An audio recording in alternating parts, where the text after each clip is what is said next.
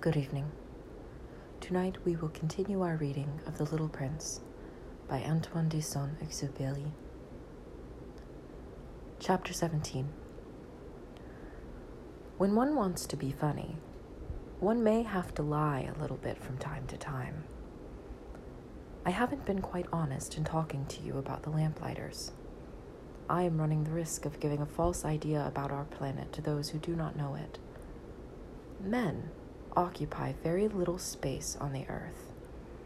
If the two billion inhabitants occupying the planet were to stand upright and crowded together, as at a meeting, they could easily live on a public square 20 miles long and 20 miles wide. All humanity could be piled up on a tiny islet in the Pacific. Grown ups, of course, will never believe you. They think that they take up a lot of space. They consider themselves as important as baobabs. You should invite them to make their own calculations. They adore figures and would be pleased. But do not waste your time on such a chore. It is unnecessary. I know you trust me. So when the little prince arrived on the earth, he was very surprised not to see many people. He was beginning to fear he had come to the wrong planet when a coil, pale gold as the moon, moved in the sand. Good evening, said the little prince politely. Good evening, said the snake. What planet have I fallen on? asked the little prince. On the planet Earth, in Africa replied the snake. Oh, then there are no people on earth. This is the desert.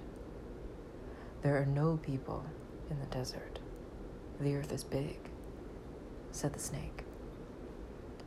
The little prince sat down on a stone and looked up at the sky.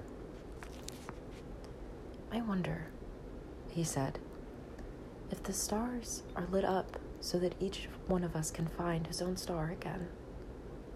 Look at my planet. It is right above us. But how far away it is. It is beautiful, said the snake. Why have you come here? I am having some difficulties with flower," the little prince replied. Oh, said the snake and they remained silent.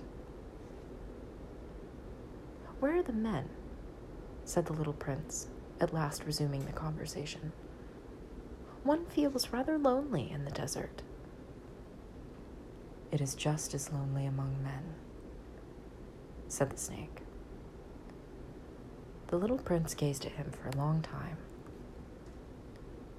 You're a strange animal, he said at last. You are as thin as a finger.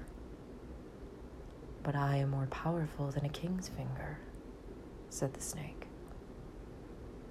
The little prince smiled. You do not look very powerful.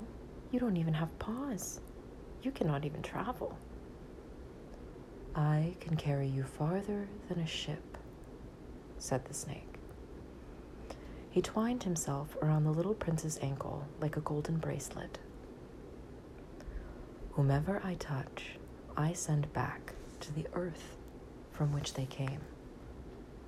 He added, But you are pure and innocent and come from a star.